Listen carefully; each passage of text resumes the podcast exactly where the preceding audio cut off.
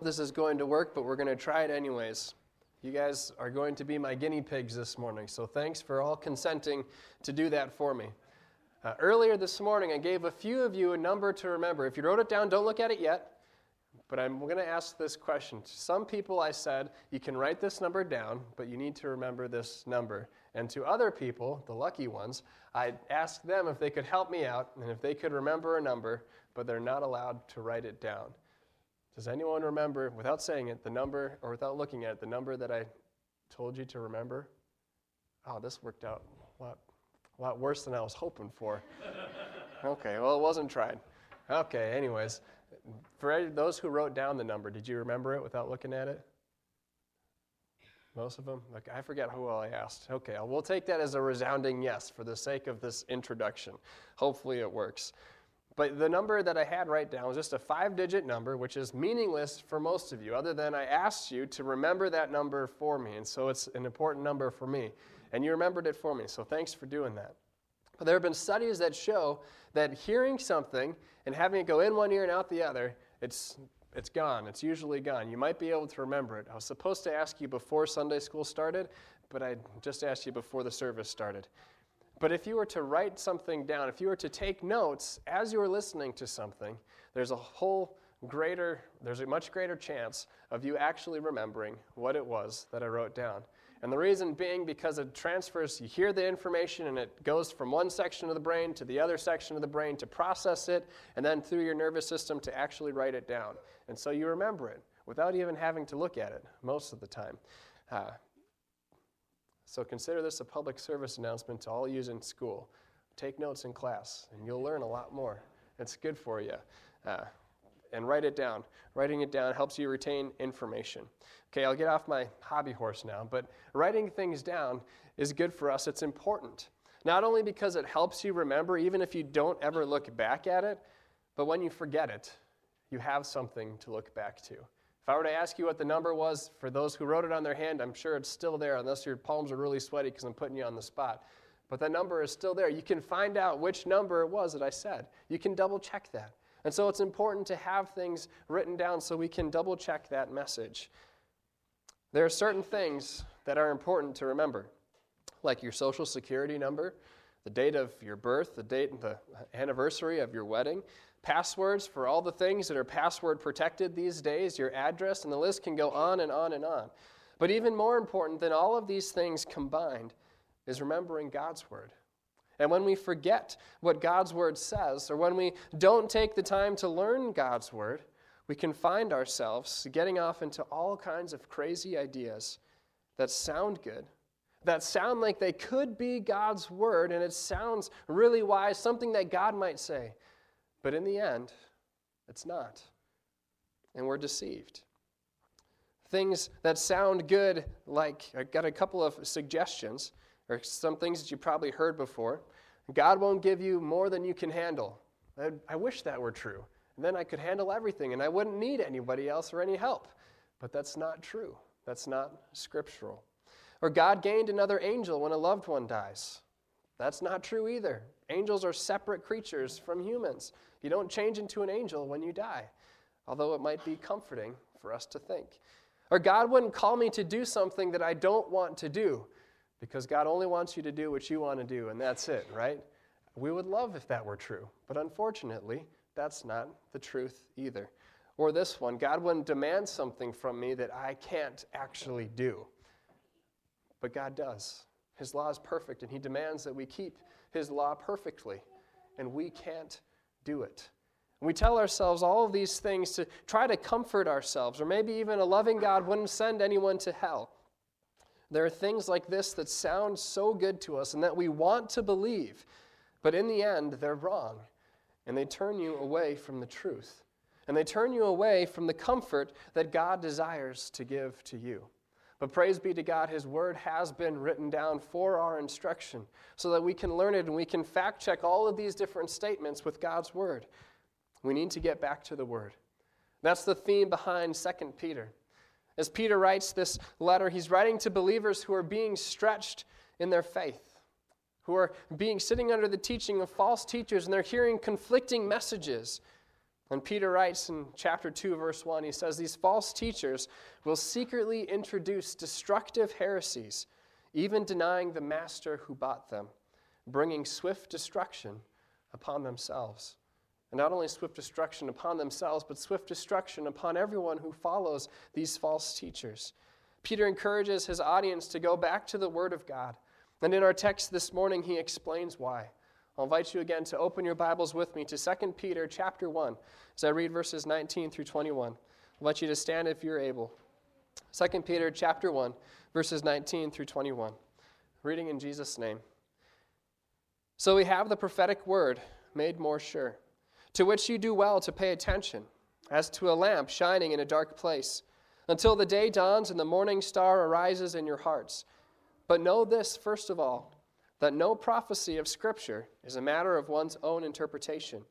For no prophecy was ever made by an act of human will, but men, moved by the Holy Spirit, spoke from God. Father God, these are your words, and your word is truth. We thank you for giving us your word. We thank you for inspiring the people who wrote your word to write it down so that we would have it.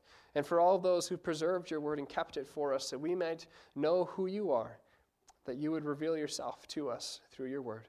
Lord, this morning we do pray for all those who don't have your word in their own language, that they would have their word, your word, in their language, that they might know about you and what you have done in order to save them.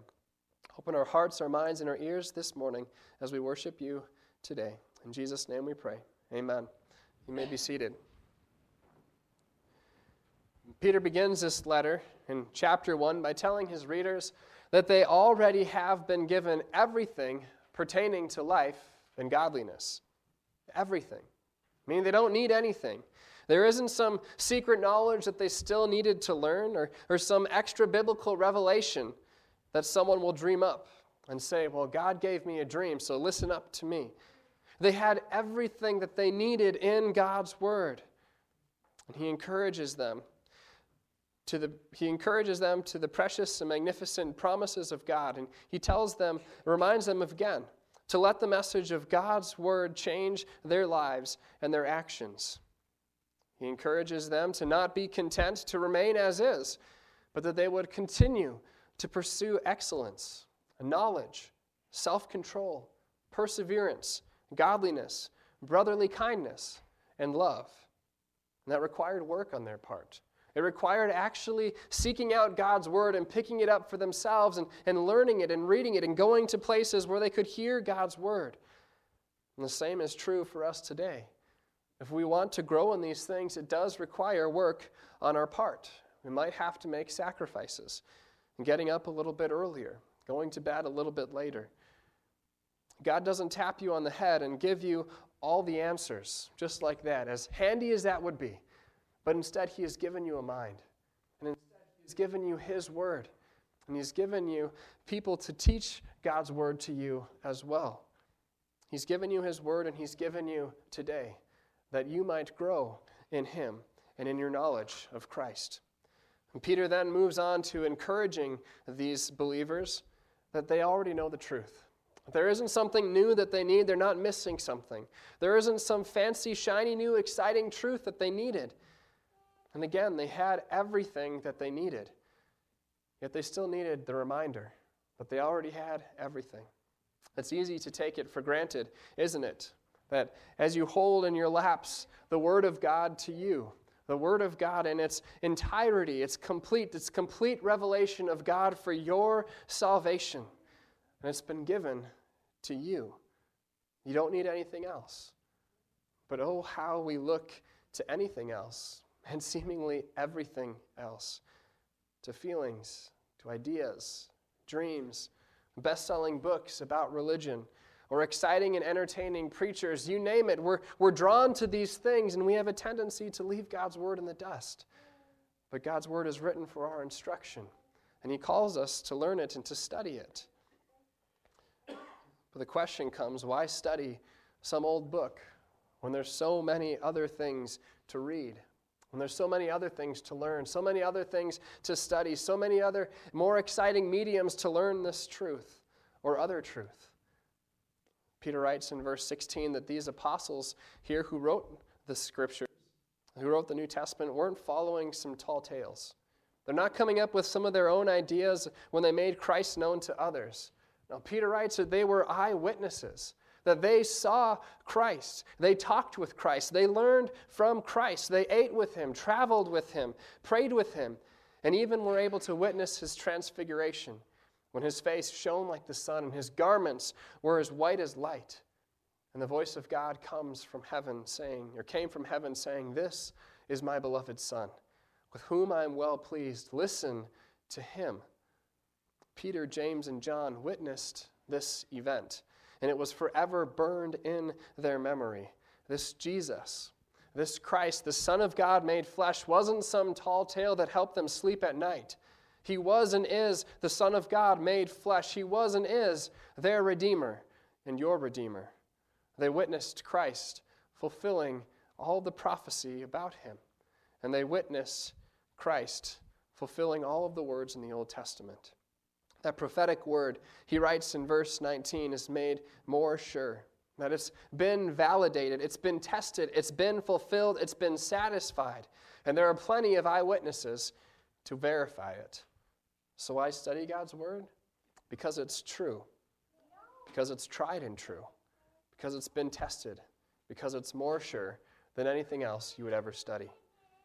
Not only is this prophetic word more sure, but it's inspired. Peter gets back to the basics of the Bible here and he reminds his readers what the scriptures actually are. In verses 20 and 21, he says, But know this, first of all, that no prophecy of Scripture is of one's own interpretation. For no prophecy was ever made by an act of human will but men moved by the Holy Spirit spoke from God. The weight of that sentence is often lost when we speak, speed past it in search of more exciting te- texts, in search of words of, of things, of calls to action that we can look, do, things that we can, verbs that we can do, fulfill. But this passage here is foundational to interpreting Scripture. And the meaning of God's Word isn't up for debate. The meaning of God's word isn't up for grabs. It's not a free for all. We don't get to pick and to choose what it is we like about God's word and what we don't like. We don't get to pick and choose what's true and, and what's not true. We don't get to bend God's word to make it go down easier either when it calls us out for our own sin. But we submit ourselves to the truth of God's word because it's inspired. Prophecy is the same way. When the word prophecy is used here, we, we often think of prophecy as telling the events that are yet to come in the future. And that's part of it, but that's not the whole definition of prophecy. Prophecy, as it's used here in the text, is simply the revelation of God, speaking on behalf of God, proclaiming God's word. So, not necessarily saying this is going to happen in the future, but this is what God has done. This is what God has said.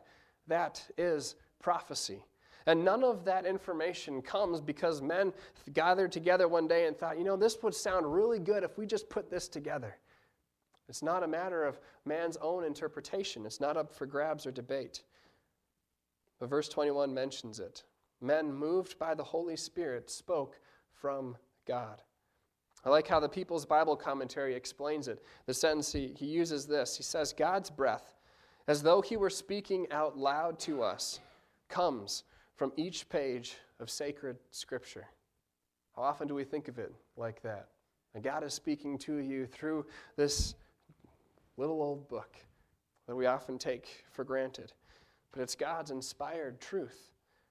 And that word spirit is the same word as breath. It's the same word for breath and spirit that was around at the beginning of creation.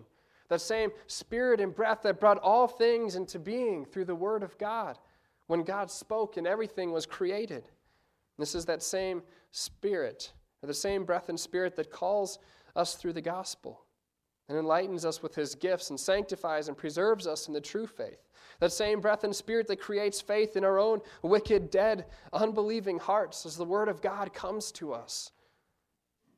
The Bible is so complete that if God were to speak to you today, that he wouldn't need to say anything differently than what he has already said in his word. It's that complete. It's that inspired. It's that true. It's the very words of God. And there are plenty of people who will offer to you a new way to look at Scripture, claiming to have a, a new word from, from God. Be warned of them. Be cautious. Because there have been numerous false religions that have started that exact same way, mixing a little bit of scripture with something else, maybe some dream or some revelation that they had. And these new words or new revelations are often presented as an appendix to scripture or even placed alongside. They won't say they're more important than God's word. But over time, they ultimately become the final authority. And there are so many ways that this can be done. It can be done by tradition, even traditions that we have in the church. Rather than looking to what God's word says, tradition answers the questions that we ask by saying, How has man dealt with it in the past? Or it could be culture. Rather than looking again at what God's word says, culture becomes the final authority. And if culture thinks that God's word is too old fashioned or too radical, then throw out God's word because culture is the be all and end all. Or it could be some secret code to filter all of Scripture through. Some code through which you ignore all the passages that don't fit, quote unquote, the code. Or it could be current events that cause people to sell their homes and leave their jobs to wait for Christ's return only to be disappointed time and time again when the date that they set for the return of Christ comes and goes, and they are still here. All of these things have happened, and unfortunately, they continue to happen even today. And they all lead to the same tragic result denying Christ and ignoring his inspired word. The word of God, on the other hand, is sure more sure than any tradition, more sure than any re- revelation that any man might come up with on their own. The Word of God does not fail, it will not fail, and it is complete. And it tells us of Christ and what He has done in order to redeem us. So pay attention to it.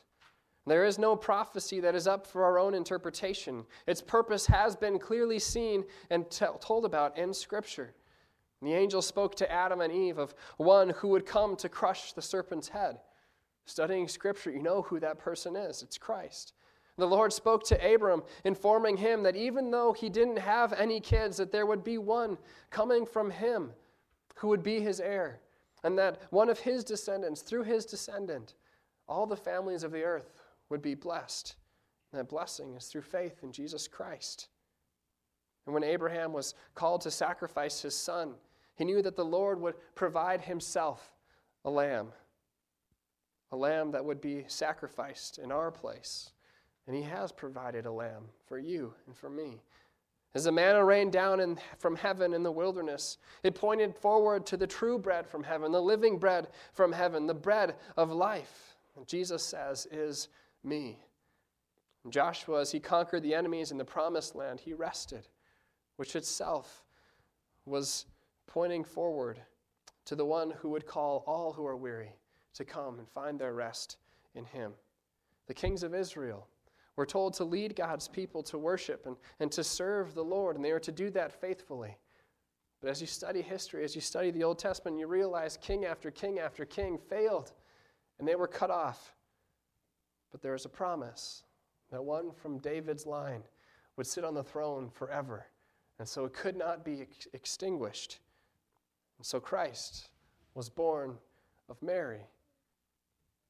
And he went to Bethlehem to be registered, the city of David, because Joseph, his earthly father, was a member of David's family.